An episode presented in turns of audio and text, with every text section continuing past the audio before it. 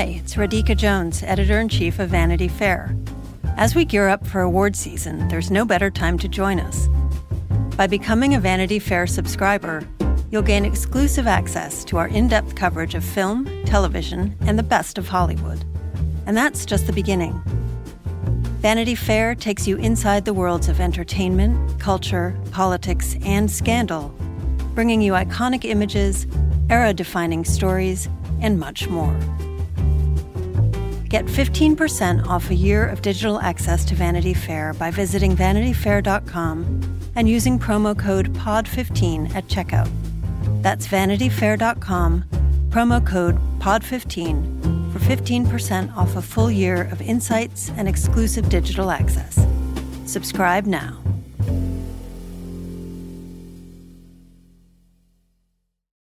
Hello and welcome to Little Gold Men, the award season podcast from Vanity Fair. It's such an honor to present this next award. And here are the nominees. And the Oscar goes to. And the Oscar goes to. And I can't deny the fact that you like me. Right now. You like me. I'm the king of the world. There's a mistake. Moonlight, you guys won Best Picture.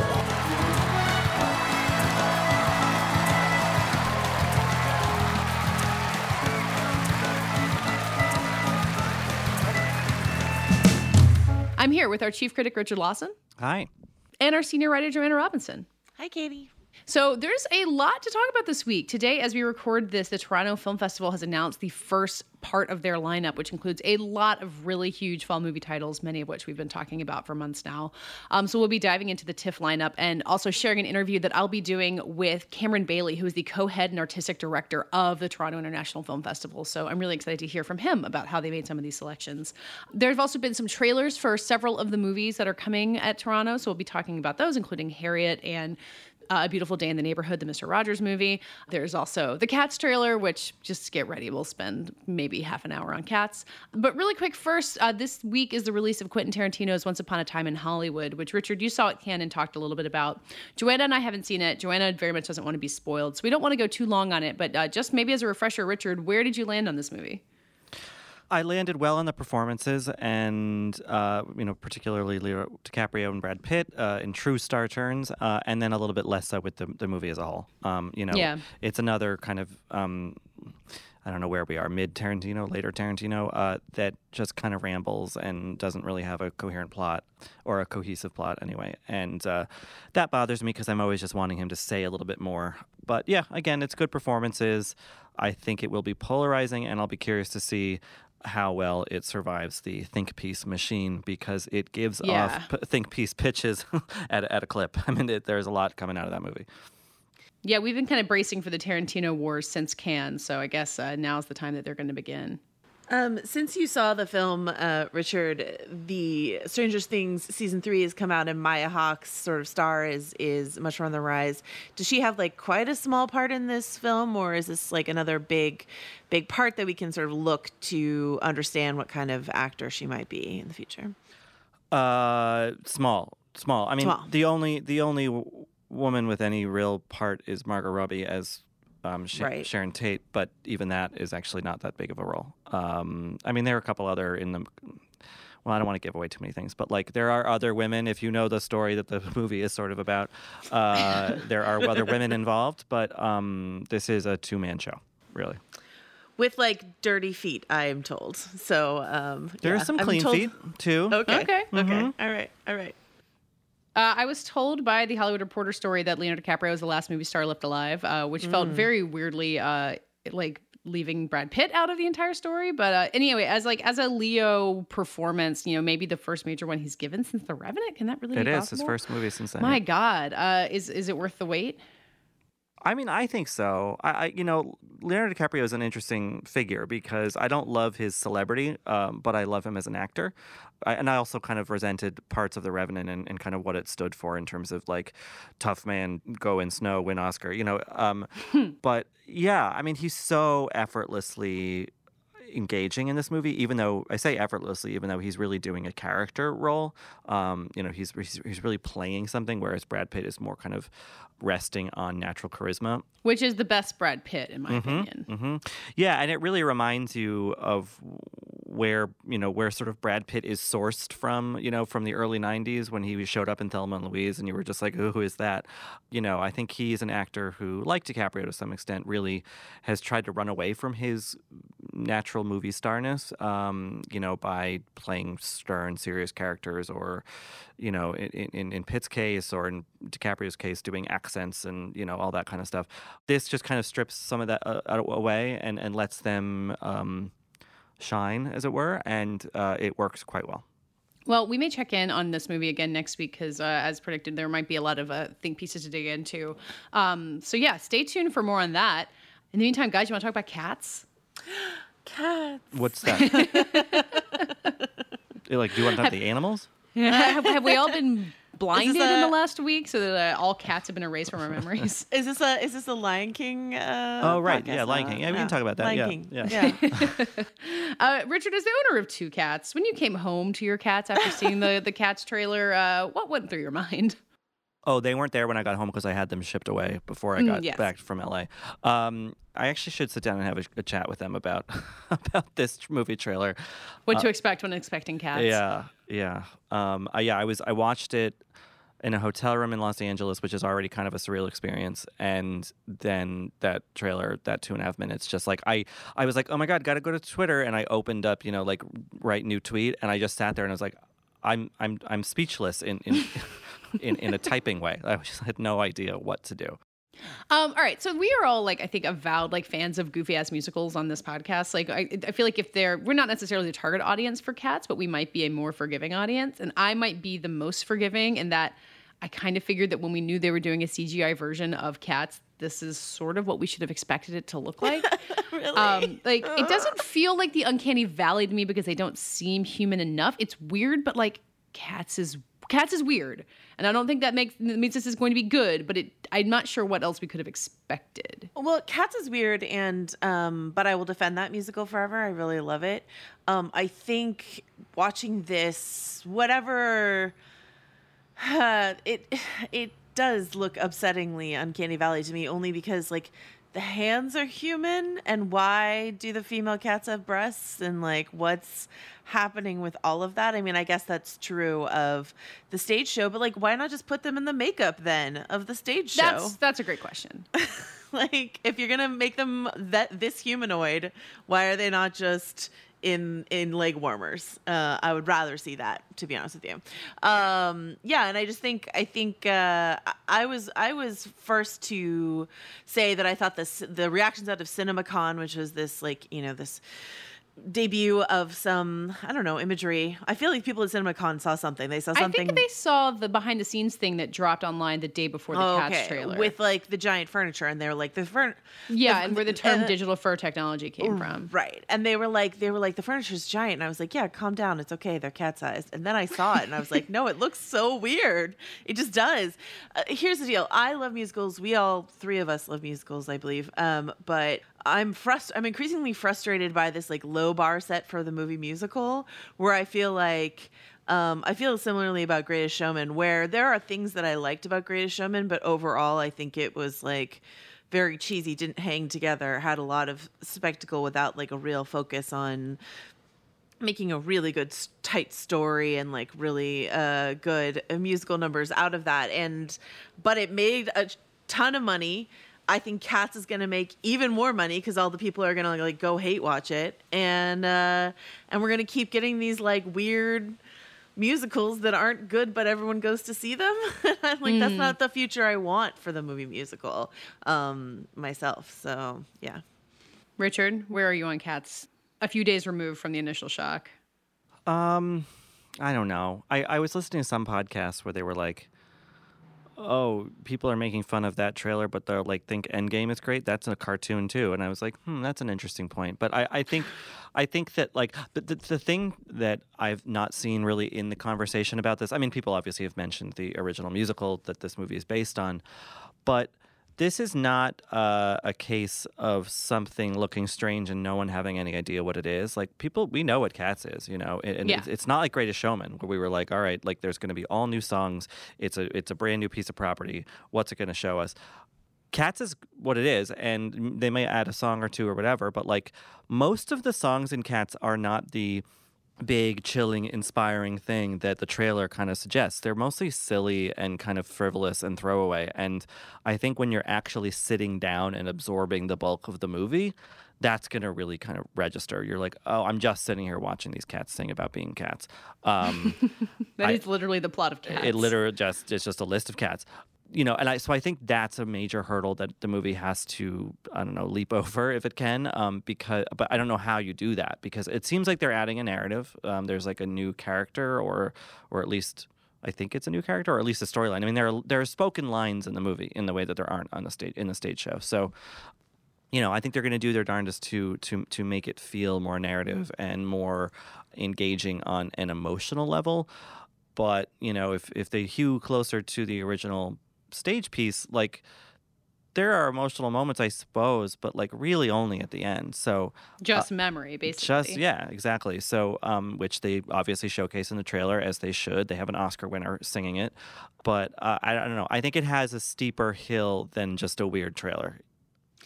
Yeah, I think uh, what happened is so Victoria, the the character you're mentioning is Victoria, the white cat. Like she's kind of central in the in the trailer and played, um, you know, by a ballerina dancer. I think Francesca Hayward is her name, but um, that is just like a dancing role in the show, and they've decided to make her. It seems like the protagonist, like the like a co- sort of Clara figure going through the Nutcracker realm and like maybe meeting all these different cats and stuff like that.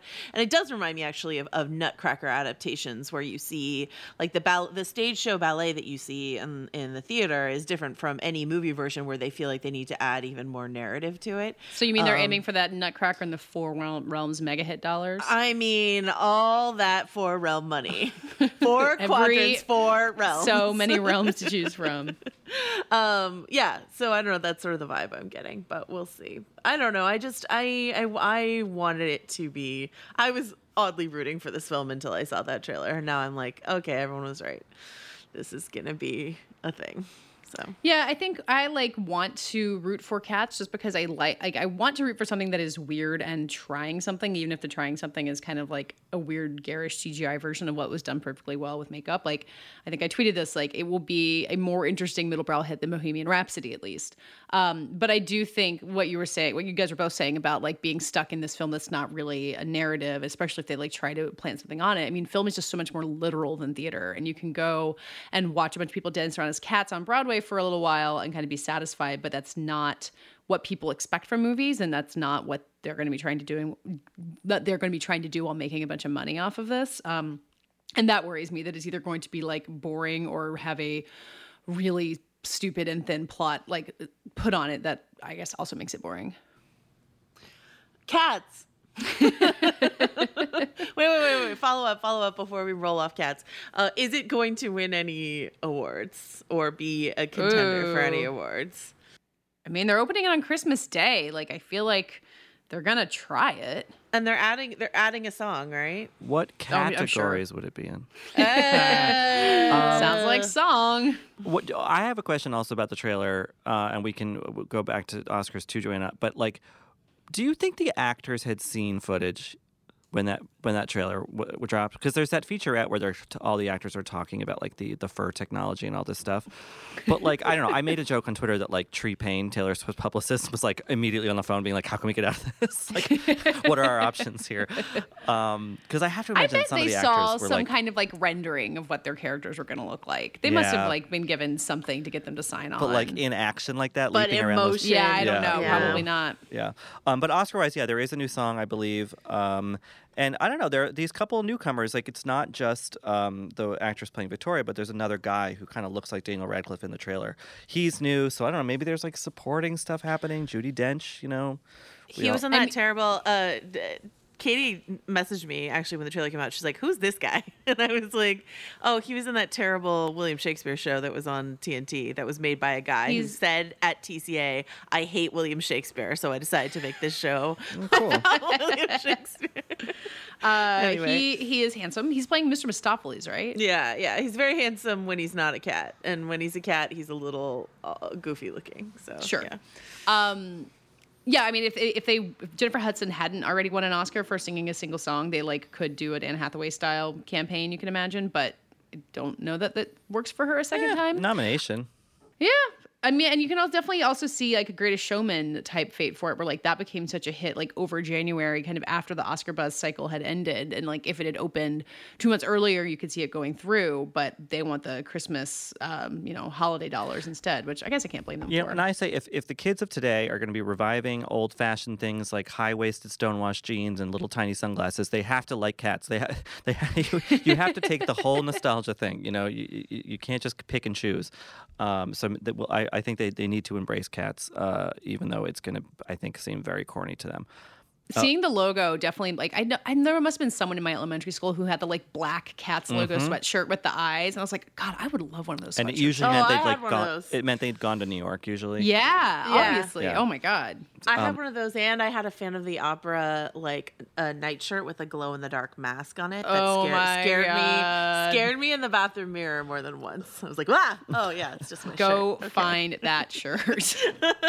okay, so we'll continue talking about trailers, and we want to welcome Cam Collins, who's also joining us in studio. Uh, Cam, any, any lightning cats takes before we move on to other things? Um, I would just say that I, like many other people, showed the trailer to my cats, and they were not interested. So There you go. I'm shocked. So that's the review. The target demo has yeah, spoken. That, that's what the, that's what the cats have to say about that. So there's been a big rush of trailers lately, and now we somewhat know a lot of them are because they're on the Toronto Film Festival lineup. And um, the one that dropped yesterday, as we record this, is A Beautiful Day in the Neighborhood, the Mr. Rogers film starring Tom Hanks as Mr. Rogers uh, and directed by Marielle Heller, who directed Can You Ever Forgive Me? And um, Richard, I really love what she told you when she was on this podcast uh, during award season about how having a son inspired her to make it and like wanting to make it about a, a good and decent man and how to be a man who is good in the world. Uh, did you see that in the trailer? Um, yeah, I mean, I, look, it, it, it's it's sly casting to sort of cast, you know, a, a sort of dad-like American figure like Tom Hanks in that particular role. And you know, the trailer's sweet. It looks it looks very simple. I mean, it looks like to just be kind of an interview thing. My my kind of issue with it, and I you know I think Marielle Heller is great. I think the movie you know has a lot of potential. Is like Tom Hanks is I you know I like him, but uh, he doesn't seem quite Fred Rogersy to me. Like Fred Rogers had a kind of reedy, kind of delicate quality to him that Tom Hanks doesn't really have. Hmm. Um, and even the accent felt or sounded a little off. But I mean, I'm sure he'll be good. But um, I don't know. I wasn't as overcome by the trailer as some people seem to be.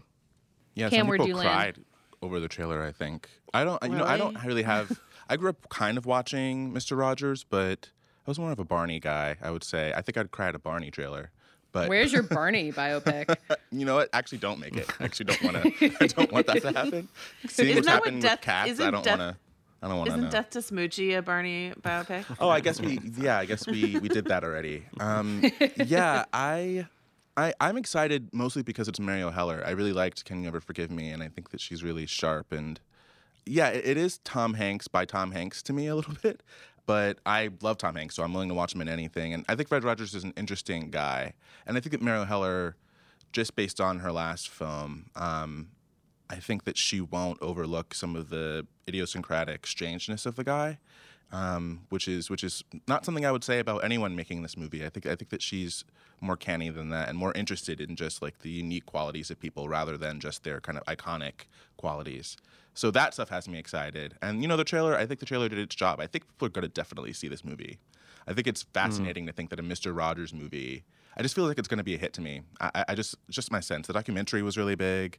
It's Tom Hanks. You know, it's like one of our great, still a movie star stars.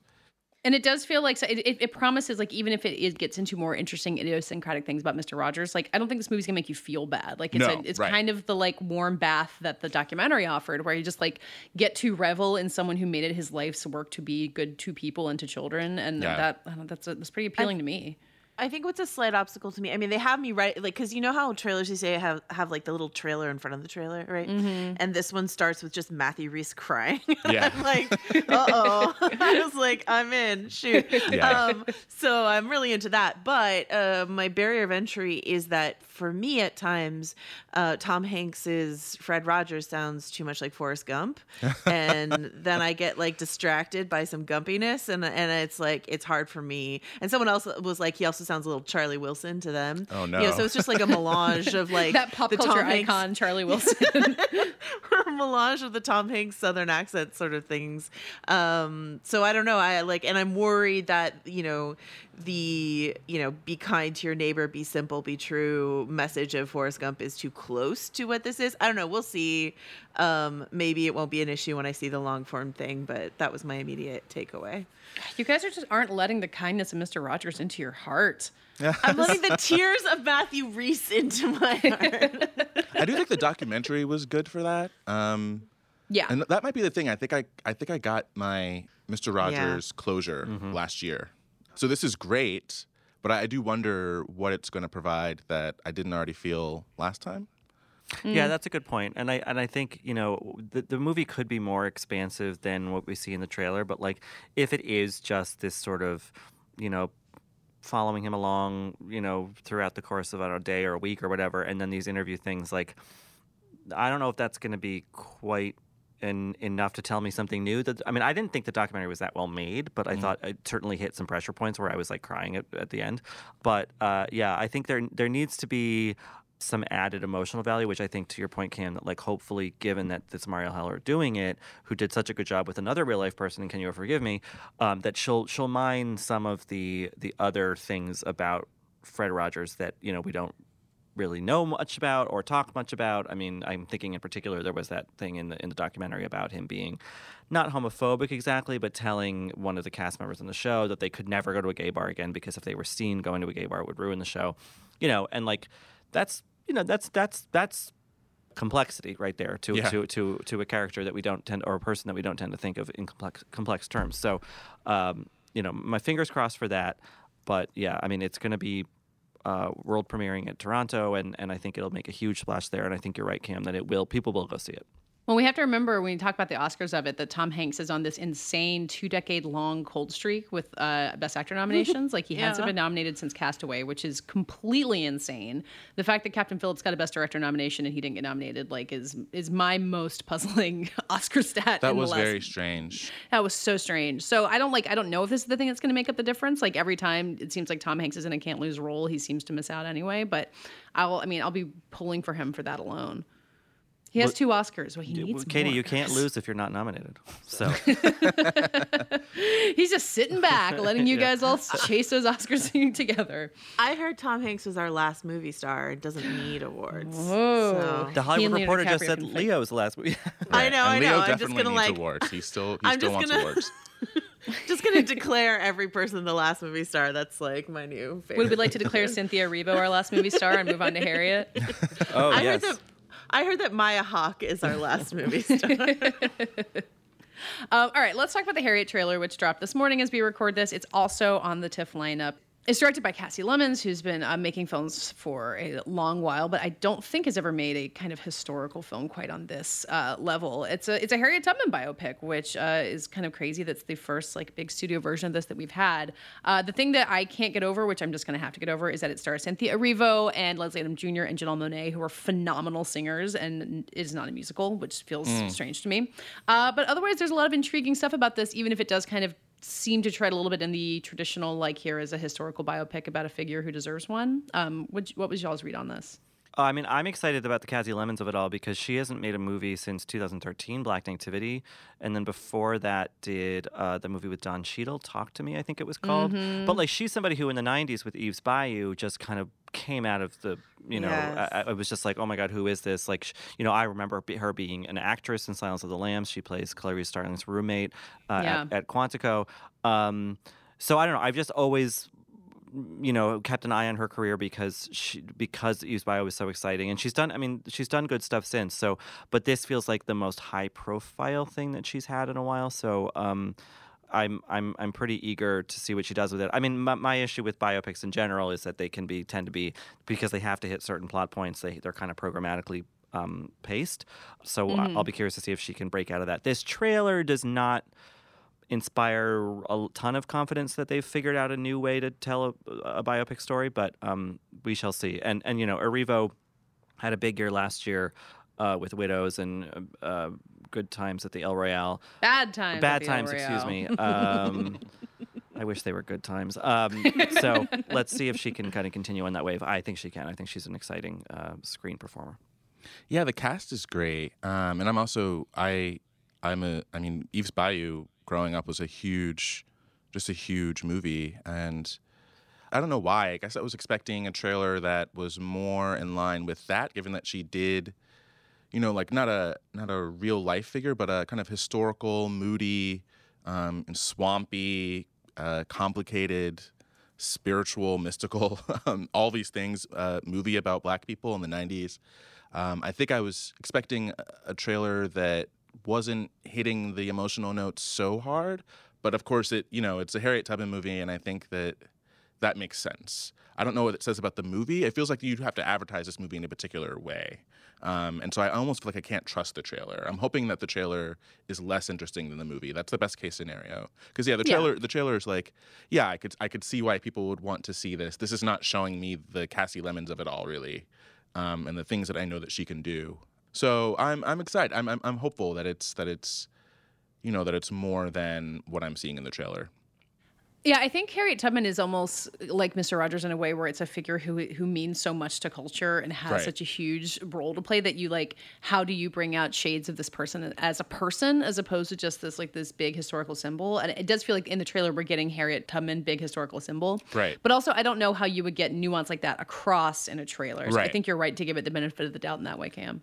I, think it also says something sort of sorry about our culture that like in in a trailer for a biopic about one of the most important you know American historical figures we have that like they keep showing the gun. And it's, it's like just to get people involved you know like um like I just I don't know. It, it's just sort of sad that that's how we have to kind of t- entice people in but yeah, I I I I think that's a good way of, of looking at it, Cam. Like I hope that the least interesting thing about this movie is its trailer. Yeah. Um, because I, I don't know. I has I mean because you know there had been a Steven Spielberg Tubman biopic in the works with Viola Davis a few years ago, and that kind of fell through. And and and so that that, that this is the one that kind of pushed through to getting made. I hope that that means it has something special animating it. Um, and maybe that's just Kasi Lemmons being involved. Maybe it's you know also Cynthia Erivo and who and the other cast. But um, I, I don't know. Uh, I, I I hope that if this is the this is the one that, that finally made it to the finish line, that it, it, it did so in good fashion. I mean, to give credit to the gun, maybe a little bit. Like, I think the cultural image of Harriet Tubman is like, you know, this like woman like whispering to slaves, like making their way through the Underground Railroad, is this like motherly guiding figure. And so, seeing her kind of as a warrior is at least a, a somewhat of a riff on her Mhm. image. Right. Um, although it does make it seem like there's action in this movie, not Yeah. like you know people like debating slavery in rooms. I don't know what else you would expect. Yeah, and there is there is like a sense that I, I guess I do a, a little bit lament that we can't, as a culture, agree that she's automatically interesting without her having to be what feels like a 21st century historical warrior in a way. Like I, Mhm. she's like she's literally Harriet Tubman. like, Yeah. you don't, like there's no you don't have to prove that she like you. There's nothing you have to prove to me about this person. She like speaks for herself. It- you know, her reputation far far precedes her. It, it, it is it's weird that we have to that we have to kind of milk the audience's affection or excitement in a particular way. But again, yeah, that's the that's the job of the trailer, and I and I expect with Kasi Lemmons behind it that that it's a much more complicated and um, interesting movie. I think it also, from what I saw of the trailer, unless I'm remember forgetting something, there's really not much slavery per se, uh, Mm. in the way that we think of slavery in images and, and the violence of that, um, which is something that slavery movies in their trailers never deny you. So this is interesting to me, like the Hmm. extent to which it's going to be, how much of this is going to be about her slave experience, and how much of it is really just about the fugitive and after experience, um, is interesting to me. Because I don't want to see Harriet Tubman getting whipped, but she also was. That's a part of the story. Right. Yeah, but you can choose how much of that story needs to be the version that you're telling. Right, right. Well, if we're going to talk about categories of things to be, not like maybe you will get your Categories? musicalness. That was, yeah, that's uh, something bad that I joke just said earlier. Categories. If we're going to talk about that, then like you know, maybe we'll get an amazing song with Janelle and Leslie and Cynthia. out of Oh. this. Yeah. Maybe Wouldn't plays, that be plays at amazing? the end. It's I would something. love strange that, that. I, yeah, actually, was there no song in the trailer to that regard? That surprises me that that's not a selling point. right? Right. Like a There- Janelle song. I mean, There's like, got to like be. Or a a Mary song J. over the Blige song. credits. Someone's got to have a song over the credits. Yeah, there's gonna be some song. It's gonna be amazing. Troye Sivan. And, Taylor Swift and Beyonce, who thought that they had it all locked up, are going to be like, "Oh no." Sam Smith will be the uh, second gay man to win an Oscar. It's time. Harriet Tubman honors Sam Smith. Well, Harriet and A Beautiful Day in the Neighborhood were two of the titles announced with the Toronto Film Festival lineup this week, but there are so many others to choose from. And I don't really know where to start other than maybe each of us just like picking something off of the list that we really want to get into.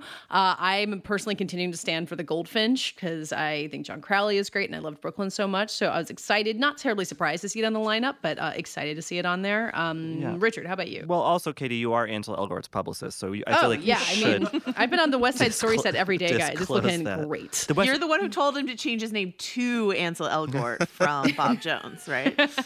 West Side Story. You'll never forget it. Filmed outside my apartment for a little bit. Um, uh, like right outside of it. Um, so before I say what I'm excited about, I just want to um, just for clarification's sake. So I'm I might be referencing things that will be at Telluride or Venice based on what Toronto says. So the rubric that I'm using is if a movie says world premiere, that means it's world premiering at Toronto. It's not playing somewhere else. If it says North American premiere, that means it's not playing at Telluride but is playing at Venice if it's new and hasn't been in Cannes or wherever. And if it says Canadian premiere, that likely means it will be at both Venice and Telluride. Does that make sense?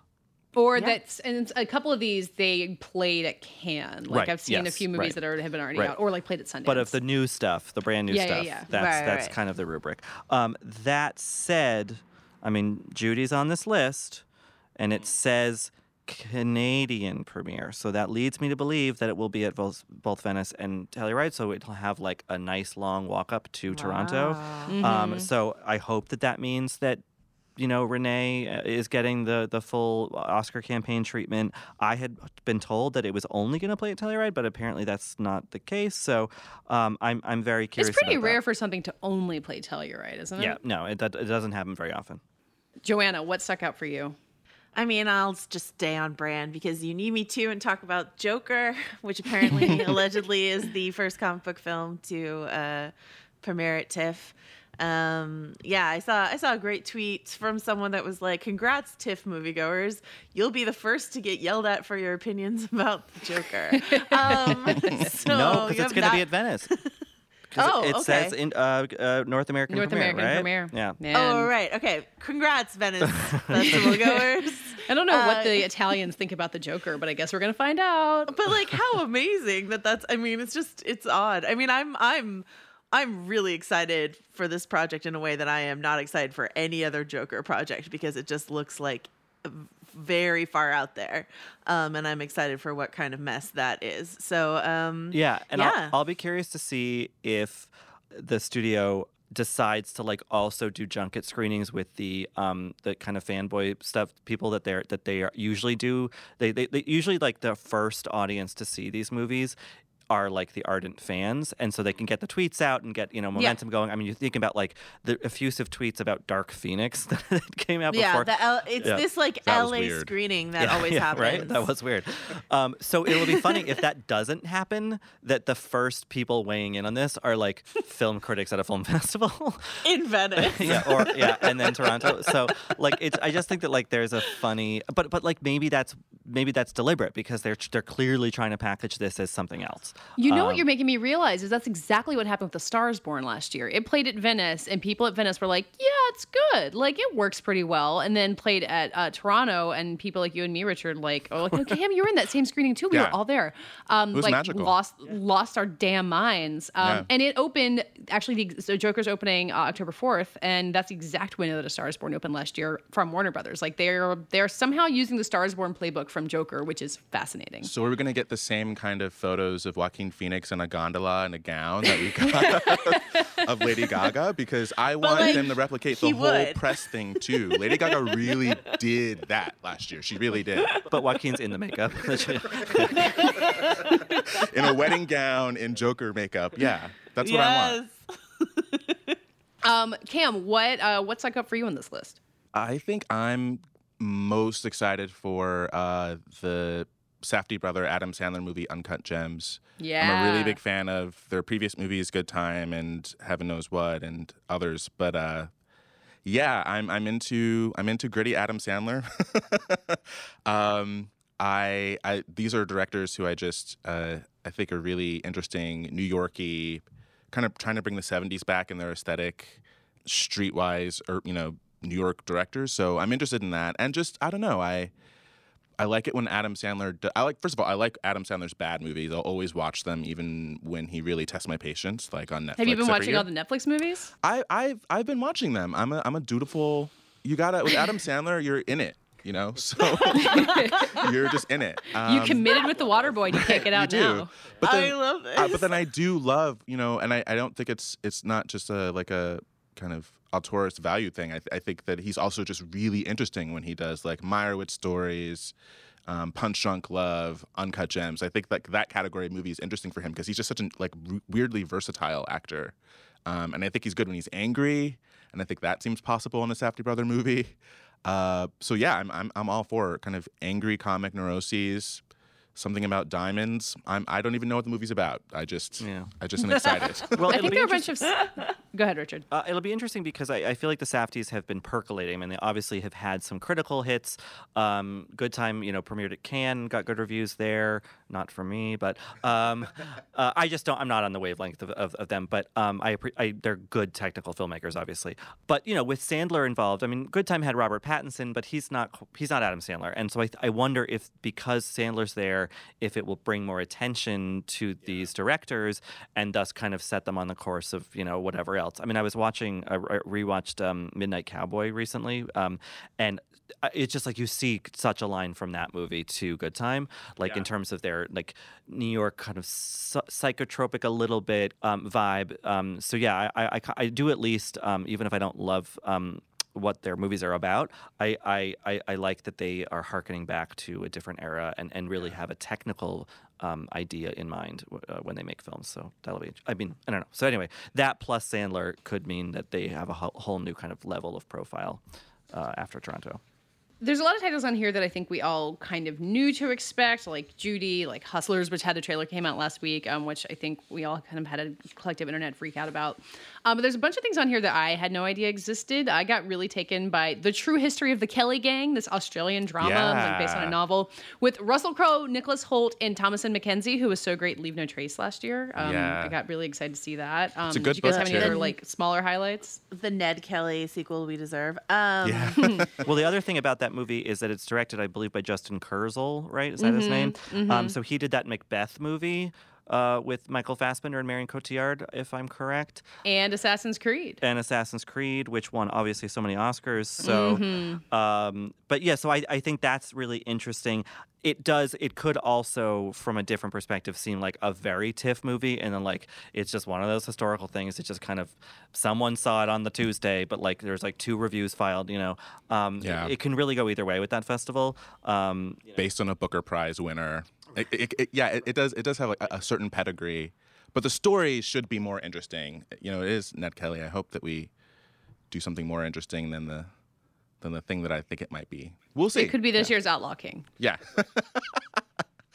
yeah, with one second of penis. Oh, and Russell mean- Crowe doing a Scottish accent. I heard. that's how you that's how you get the people talking. Um, oh, and then the other thing that I wanted to point out was uh, the friend from Gabriela Cowperthwaite who directed Blackfish. The uh, and then she made um, Megan Leavey, I think, is the movie with Kate Mara um, that kind of Right. came and went. But um, it's got Casey Affleck and Dakota Johnson and Jason Segel, and it's adapted from this completely heartbreaking Esquire article about written by this man whose wife was dying, and their friend came and moved in with them and like helped them through this entire process. And I feels like it's been a long time since Jason Segel's been around, and I've been kind of waiting to see what he would do next. And this is really intriguing material for him. I didn't realize that that- that's the article it was based on. I remember Yeah. that article. Oh man, that's going to be a downer. Maybe sort of Yeah, real downer. with Jason Segel. Everyone's everyone's doing downers now. That's fine. Yeah. well, I mean, That's the times. Yeah. The sign All of our the times. comedians are in these sad or gritty or right. no one does comedy. Our musicians aren't doing musicals. What is going on? Speaking of comedies, though, Richard, what's your rubric for the premiere of Jojo Rabbit? That's a world premiere. Uh, That's Toronto. That's That's no- a no- world yeah. premiere. All right, so that's Taika Waititi's thing uh, where he's playing Hitler. There was a screening of it like this week, I think, somewhere. Some people saw it and are saying amazing things about it. So um, I'll be curious to see. I mean, I think the premise alone had some people's hackles ups. Um, just the image of seeing Taika Waititi dressed as Hitler in a promo image is is uh, I don't know either alarming or intriguing depending on who you are. Um, but uh, the buzz that I've heard is that it is incredible. So I'm excited to see that. I think it's exciting. I I don't know. I, I, first of all, I like the. I mean, I think one of the best Hitler performances is Charlie Chaplin. I like when comedians do Hitler, and Mhm. so and and Taika Waititi is is just he's hilarious. Yeah. he's hilarious. If he could, it, do you know if he's keeping like the New Zealand accent? Because I'd actually. That would be I really really funny. I've never. I was trying to That think if I've be ever heard him.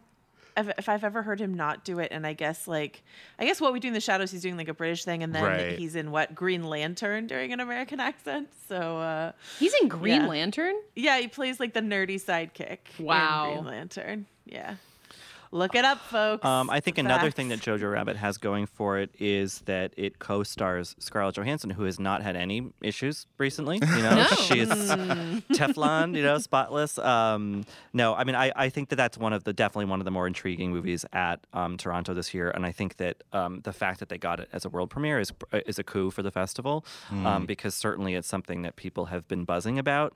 Something that they didn't get as a world premiere, but that will be there. Also, speaking of Scarlett Johansson, is the uh, new Noah Baumbach film Marriage Story, um, which I believe is world premiering at Venice.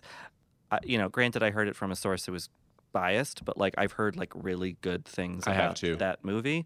Um, that it, Did like, Greta Gerwig work on this at all? Is this only still no, this is just a Baumbach. It's Scarlett Johansson, Laura Dern, Adam Driver, Merritt Wever, Ray Liotta, Julie Hagerty, Alan Alda. I mean, it's it's my my. it's quite a group of people. Wow. And it's about just about a divorce kind of cross, you know, L.A., New York, kind of, um, which sounds you know a little bit thin maybe, but um, anyway, I keep Sounds like Noah. things. Yeah.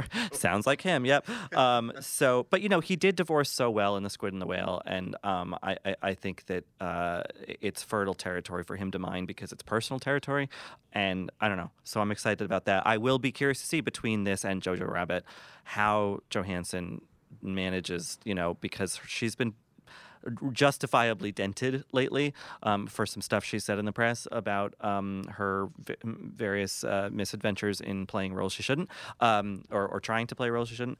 Uh, so yeah, I don't know. It, it could be a redemptive arc for her, or it could mean that people kind of treat the movies that much more, uh, you know, stringently because Critically, because of her involvement.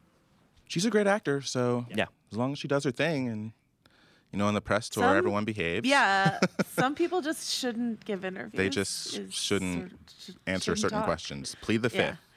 Just Scarlett Johansson, go on, watch what happens live. uh, yeah, that you know, I, I've I've also heard some. There've been whispers for a while. I guess someone someone involved in this movie is putting out whispers. I guess, but but I've heard really good things about the Noah Baumbach movie. Um, people are very excited about it, so I'm excited.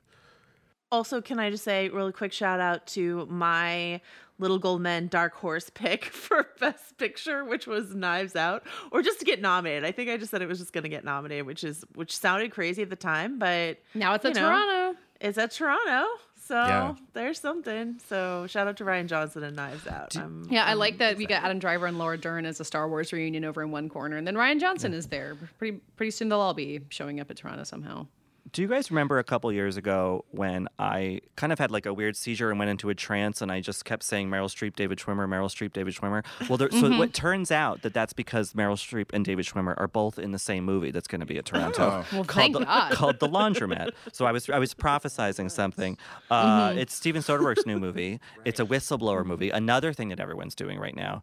Um, you know, comedy actors are doing drama, and then everyone else is doing whistleblower things. Um, there's also The Report coming out um, that'll also be at Toronto. Um, but yeah, this one uh, shot in in kind of California. It's about something about political figures and taxes, avoiding taxes.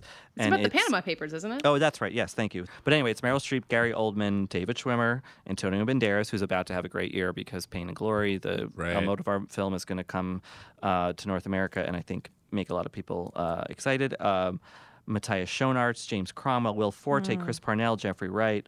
Uh, you know, it's one of those Soderbergh uh, ensemble pieces. But And- Soderbergh and Meryl, that's interesting. right? That's exciting to me. Yeah. I don't Yeah. know what that could possibly look like. I don't know how you. I don't know how Meryl Meryl's in Soderbergh.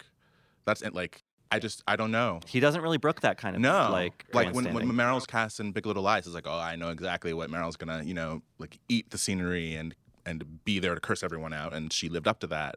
In Soderbergh, I don't know, I don't know what that would look like. Um, so I'm I'm I'm interested. I'm excited.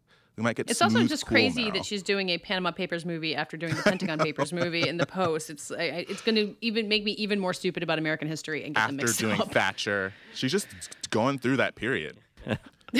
we all have our, our papers period. I can't wait for her her cameo in Harriet. She's Yeah. gonna sing the song. Well, she does. She does sing now. Yeah, that, that's yeah, that's actually a risk. Yeah. I was excited to see uh, Destin Daniel Cretton have a movie on this list. And Joanne, I need you to translate for me. He's going to do a Marvel movie after this, right? Yeah, he's doing Shang-Chi. Uh, so before he goes into the Marvel mines, he's got a, a movie additive. He was the director of uh, Short Term 12, which I think maybe Right. pound for pound had the best cast of any movie to come out in the last decade. Yeah. Um, and it's he had the Glass Castle, which didn't really make as much of an impact, but uh, Just Mercy, he's got this incredible cast with Michael B. Jordan and Jamie Foxx, and it's a it's a civil rights defense like death row case. I'm a little fuzzy on the actual story behind it, but you kind of can't beat the cast he's got. Yeah, I'm excited for that. I'm excited for that purely based on my affection for short term 12 because I completely agree with you that like that was the, just the perfect career launching but sincere and smart movie. Um, and yeah, I think Michael B. Jordan's interesting and Jamie Foxx. I would love to see more of him not on Beat Shazam. So I was like, what is the game show he's hosting now? I, I- couldn't remember. I watched Beat Shazam recently because uh, the person I was with wanted to watch it. I was pretty mesmerized. it, no, it's it's it's mesmer. It's absolutely mesmerizing. yeah. There's just a, a pretty. I don't even know what the word for it is. Clip of that show going around of a guy winning a million dollars for answering a pretty easy question. Yeah, yeah. Uh, we should all go on it. we should we should all. But yeah, Jamie Foxx is. Yeah, I mean, Yeah. The world needs more of Jamie Well, Foxx. Our, our friends at the Blank Check podcast have been doing their Michael Mann uh, season recently, which has given me reason to kind of reconsider Jamie Foxx and Collateral and Miami Vice and um, Ali. And it's like, yeah, he, what, he's such a good actor and, and He such is. an exciting screen presence, such a natural screen presence that like it's weird that he's kind of gone the sort of. I, I don't know what it is, easier Yeah. route or, or He what. you had saying Robin moment. Hood wasn't a challenge enough for him? Oh, Robin Hood, that's right. Robin Hood, Yeah. that's right. Yeah. but there was that moment when it was like Jamie Foxx is going to be our next Will Smith, our like Mm-hmm. our next musician to sitcom to movie star, and then he won the Oscar, and I really thought that that was going to be sustained, and it wasn't in, in the way that I thought it would be. Yeah. So hopefully this will be something Yeah. of a return for him. Um, speaking of returns uh, and smaller things that are world premiering at Toronto, um, Cory Finley, who made a movie called Thoroughbreds a couple years ago that um, I didn't love, but showed a lot of interesting, promising talent. Finley is a playwright turned um, film screenwriter and director. Um, so his movie um, coming out is called Bad Education, um, which uh, is about, I think it's based on a true story about a public school embezzlement scandal. That's what IMDb is telling me. But intriguingly, it stars not only Hugh Jackman and al- recent Oscar winner Allison Janney, but Jimmy Tatro from American Vandal, who is so good. it Um, was so good in Stuber. Just kidding. No I love that we were Stuber. silent on Allison Janney. yeah, you're like, mhm, yeah. And we're like Jimmy Dylan Tatro, Maxwell. you say? yeah.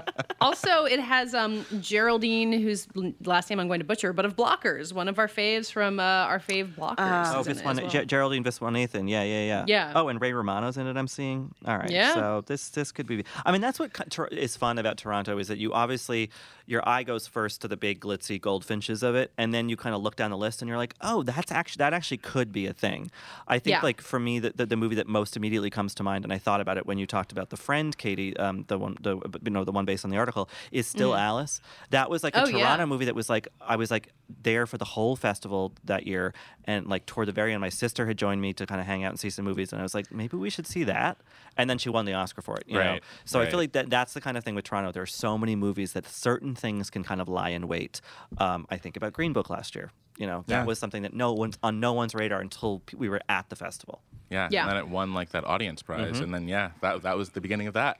And then you wait for the schedule to be announced and realize all of the things that you'll never see because it's conflicting with something else, Well, and right. uh, all Yeah. of your dreams fall apart. It's such a huge, it's such a huge festival.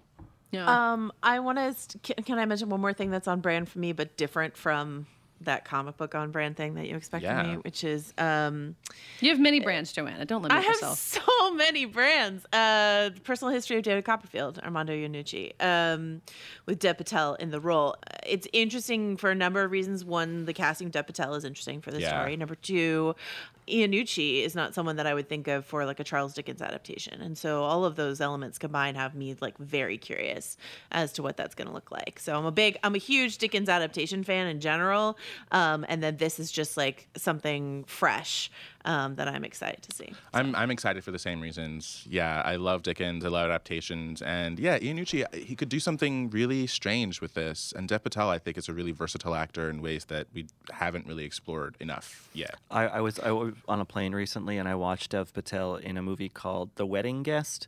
That it- it's actually Michael Winterbottom directed it, Oh. which is interesting. But it's um, he plays a guy who goes to uh, Pakistan to kind of rescue a woman who doesn't want to be married, um, and it's sort of a thriller, but uh, but sort of not, and kind of a romance, but sort of not. It's not a great movie, but I was like Dev Patel as like bearded action star. Yeah. yes, please. The like, world is ready. He can do a lot, uh, and I was into that. Um, so yeah, he I'm- should be the next Bond.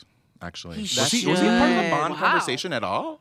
If he You just buried that great genius. idea Yeah. in the middle of this He should be the next. Bond, and he should keep the beard. He should Absolutely, be a he bearded should keep the Bond. beard. yes, That would be the I most love it. controversial aspect. He would be he would be an incredible. Bond. He would be mm-hmm. so good.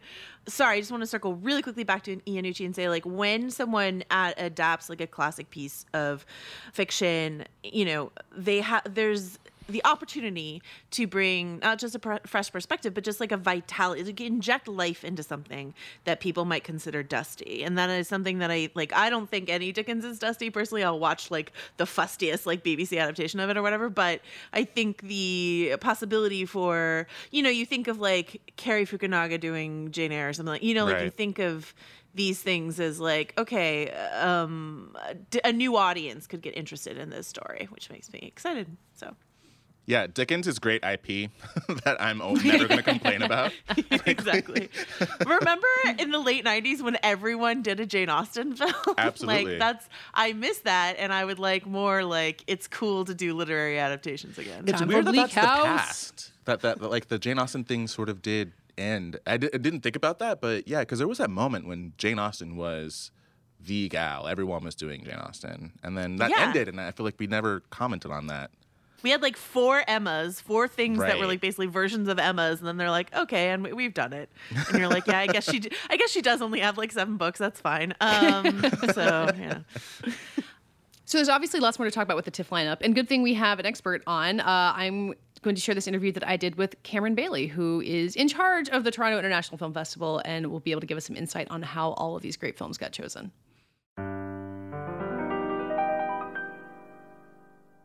I wanted to start by asking you just if there's anything on this lineup that when you look at it either feels like the, the biggest get for you guys or just feels like you can't wait for people to see it. Oh, tough call. I mean, I know there's been a lot of anticipation of movies like Joker and Hustlers, and we're thrilled to have those for sure. So those are probably big gets because there's been just so much um, online anticipation. Yeah. Um, but I, I can't wait for people to see Jojo Rabbit. You know, I, I love Taika Waititi's work. I think he's really brilliant and hilarious and is able to do something that's very, very hard to do, which is to take, you know, tough, complicated uh, ideas like fascism and hate and, and unpack them and make it funny and draw you in. And Jojo Rabbit does all of that. Uh, and we're thrilled to be premiering it. Yeah, I wanted I wondered if you would have a sense now and you can't always predict what audiences are going to like, but you know, you mentioned Hustlers and Joker and things that audiences are going to be into. Do you have like an early People's Choice Award prediction favorite or something that at least you think the audiences might really love that maybe they don't know they're going to love yet? Um, I'd be very foolish to make predictions. That's just never a good idea. But uh, I do. There's there's a couple that maybe audiences might not be as familiar with that are I think are really high impact in terms of just the the emotion, the the kind of journey they take audiences on. Just Mercy is one of those that I think people are going to respond to in a very strong way. It's an incredibly powerful story, and, and Destin Daniel Cretton is a remarkable filmmaker. He's working with you know some of the top actors uh, working right now in, in Jamie Foxx and Michael B. Jordan and Brie Larson. I think that's one for sure. Um, I think you know the the uh, the laundromat people are going to really respond to in a big way. It's um, it's got an emotional core to it, mostly through Meryl Streep's character, but it's just uh, a kind of a no holds barred satire about our money, all of our money, really, mm-hmm. and and what happens to it and where it goes and what it means. Uh, and I think that's something that probably everybody will be able to relate to. Um, and it's one of a number of films like Greed, actually Michael Winterbottom's film is uh, dealing with a somewhat similar subject. Um, what else would I say? There's some really uh, lovely, more intimate films like Ordinary Love uh, with Liam Neeson and Lesley Manville, which is just beautiful um, and heartbreaking in ways. But uh, but you know, it's a story of a couple, and you want to kind of you want to be with them, you want to be in their company. Um, and we have a few movies where there's just you kind of you want to enter the world and you never want to leave, and that that's that's one of them. Yeah, I saw you say in another interview that if there is any theme to the programming, it's like the idea of kind of grappling with the world with, with kindness. And I think, you know, A Beautiful Day in the Neighborhood is like that. Yeah, is it, you, right. you, you, don't have to always program feel good movies, but do you feel like there's a sense now of like people not wanting necessarily to escape, but just to, to see maybe good or, or thoughtful human behavior? Yeah. I mean, you know, you read the headlines, you, you watch cable news, you go onto Twitter, and you can feel like we're at war with each other. And the movies that we saw this year that that we, we most responded to didn't really just show us that war, but they showed us how you get to a kind of armistice, a peace, you know, some kind of truth, uh, and learn to empathize with each other, even if you disagree. And you know, Jojo Rabbit does that. Beautiful Day in the Neighborhood does that. Just Mercy does that. So many films where it's not about the conflict, it's about getting through it and getting past it. Uh, because it seems, you know, if if we're just going to kind of live in the, the fractious war that we, we see all around us, then uh, there's no way out. And these movies actually offer a way out. So, what is it like for you just personally? You've been seeing these films over the last few months, few weeks. I assume some of them maybe aren't finished yet when you see them. What is it like to mm-hmm. live with having seen so many of these highly anticipated movies and not really be able to talk to it about talk about them with most people? You have to keep it to yourself. Yeah, you know that's that's part of the thrill of the job, but it it can be frustrating at times as well because you can and, and there could be some day where you're watching you know Knives Out and you come out of this incredible you know, comedy who done it from Rian Johnson. You're thrilled, you want to talk to people about it, but you can't. And then you go into this heart wrenching story, um, you know, like uh, like Just Mercy or Marriage Story, which is, you know, anybody who's been in a couple, I think is going to really feel that movie on a deep level. And again, you can't talk about that either. Mm-hmm. But the but the gratifying is that we really do think about you know, how movies affect us on a deep level are going to affect audiences. And so you look forward to that moment in September when the lights go down and you can begin to feel that same impact on, you know, 500 or 1,000 or 2,000 people in a movie theater. I wanted to ask what your if you had like a definition for the gut feeling that you get when you know something is going to work for you guys. Like not just a movie that you love, but something that's part of the festival. Do you always know it when you're watching something or does it take kind of talking with your team and thinking about it? You know, I think there's kind of two feelings. One is that just that emotional gut punch where, you know, movie connects with you and you connect with it emotionally because it's maybe something you've been through yourself or you recognize something of yourself in it. I think everybody watching movies feels that sometimes. That's one of the re- reasons we go to movies. Uh, but then there's also this other feeling, which is, I hope they don't mess it up. you know, you're watching a movie and it's really good and it's really good and it's getting better. Yeah. And then you, it gets to be so good that you're you're just anxious that it's going to going to go off the rails. And there are the thrill is when you get through a whole movie like that, just hoping that it stays as good as it was at the beginning, and it delivers. And there's a you know several movies where I would say that's the case. Joker is one of them. Uh, Uncut Gems, the Safdie brothers movie, is another one. Uh, you know, there's Harriet, I think, is another one as well. There's so many films that you know really reach that high level early on and, and stay there. Well, you've got, you mentioned all those films, Joker and Harriet. They're kind of these big studio movies with big stars. There's a lot of power behind them. So many people want to premiere at Toronto, which just sets their movie up so well. How do you learn how to say no to some of these really high powered people who might want their movies there, but you know that they're not right? I mean, you know, we have to do that dozens and dozens of times every year. Yeah, we get around over 6,000 submissions, but even the ones that are, you know, strong contenders, not all of those make it just mm-hmm. because there's not there's never enough room for all the films even that we like. But it's tough, and I, I recognize how much time and effort and money goes into making a film, and, and you know, people really pour their passion into it. And you have to recognize that and respect it, even if it's a film that's not going to come to us. You know, we hope that you know there, there are other opportunities for those films, but we have to we have to make hard choices. That's part of the gig, and our, I think our team gets used to uh, to doing that. And you you learned how to be tough over the years of uh and well, now you're definitely the word the buck stops, so you really have to be the one. Yeah, I would say no. firm, firm and not mean. You know, that sounds very because Canadian. I, I really do I, I I really do understand what it means to make something and have handed off to somebody else to judge essentially mm-hmm. and it's hard to be told no right but it's just that's part of the process and it happens at every stage of creating anything somebody's going to be in a position where they can say yes or no to you, and and we we are part of that sometimes, and it's it's uh, it's never easy, and you have to recognize that it's just a difficult thing you have to get through. I saw in I think the LA Times that this year 50% of the gala films were directed or co-directed by women, which is a record for the festival. And as we have known from seeing so many other lineups, like that's not necessarily easy to achieve. Um, mm-hmm. And you guys have been committed to diversity at TIFF for a long time. But I'm curious if the last couple of years of focus on Times Up and kind of focus on lifting up women directors has it made it easier for you to achieve that kind of parity? Like, are you seeing more films by women coming to you to give you the opportunity to achieve 50% parity in mm-hmm. the in the lineup? I would say there's a slight uptick in films directed by women at higher budgets with bigger casts, so mm-hmm. films that could work at, at the gala level. And that was a, more of a struggle, let's say four, five, six years ago. Um, to find those films because you know there are always lots of films directed by women, but and this is still the case to a degree.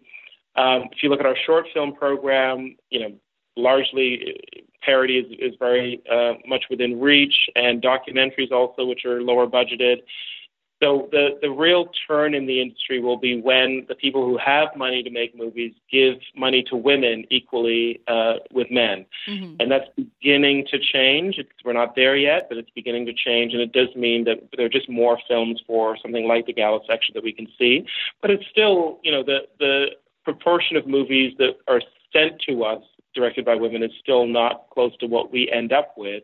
We are looking harder for films by women because our, that's also what our audience is is looking for. People want to see themselves in their own stories reflected on screen. Mm-hmm.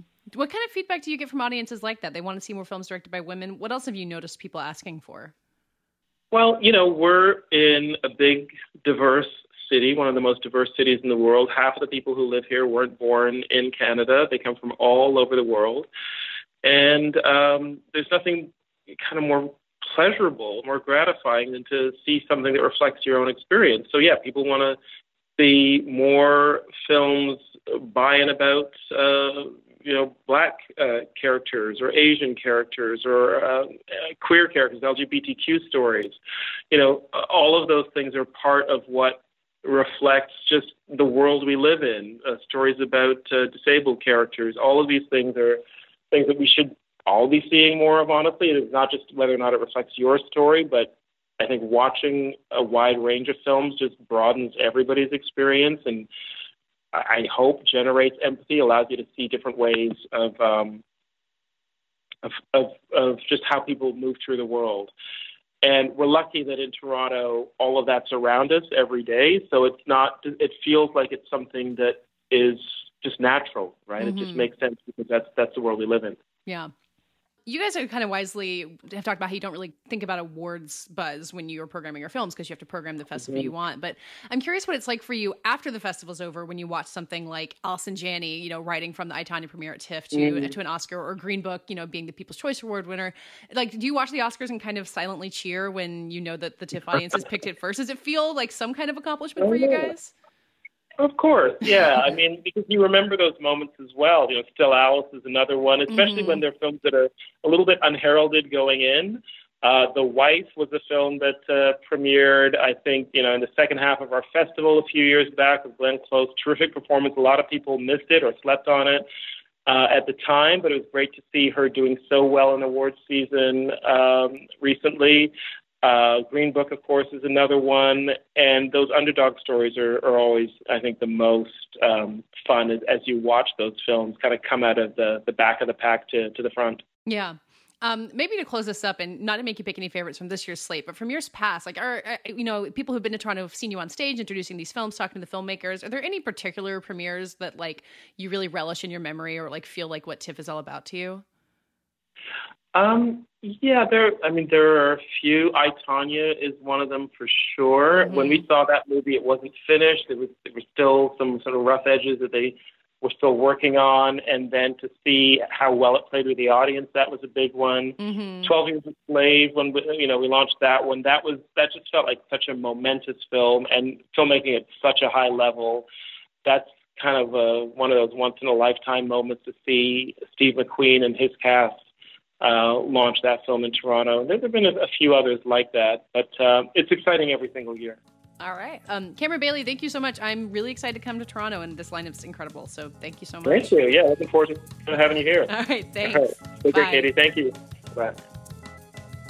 That does it for this week's show. Thanks for listening. Keep rating us, reviewing us, telling people to listen. As you can tell, there are a lot of upcoming awardsy movies to talk about, and we will be talking about them. Uh, in the meantime, you can find us at vanityfair.com and on Twitter at Little Gold Men, and on our own. I'm at Katey Rich, Cam, Uh, I'm at Melvomatic. Richard, Rylaws. and Joanna. Joe wrote this. This week's episode was edited and produced by Brett Fuchs, and this week's award for the best way to review Joker without getting the fanboys furious at you goes to Cam Collins. Plead the fifth.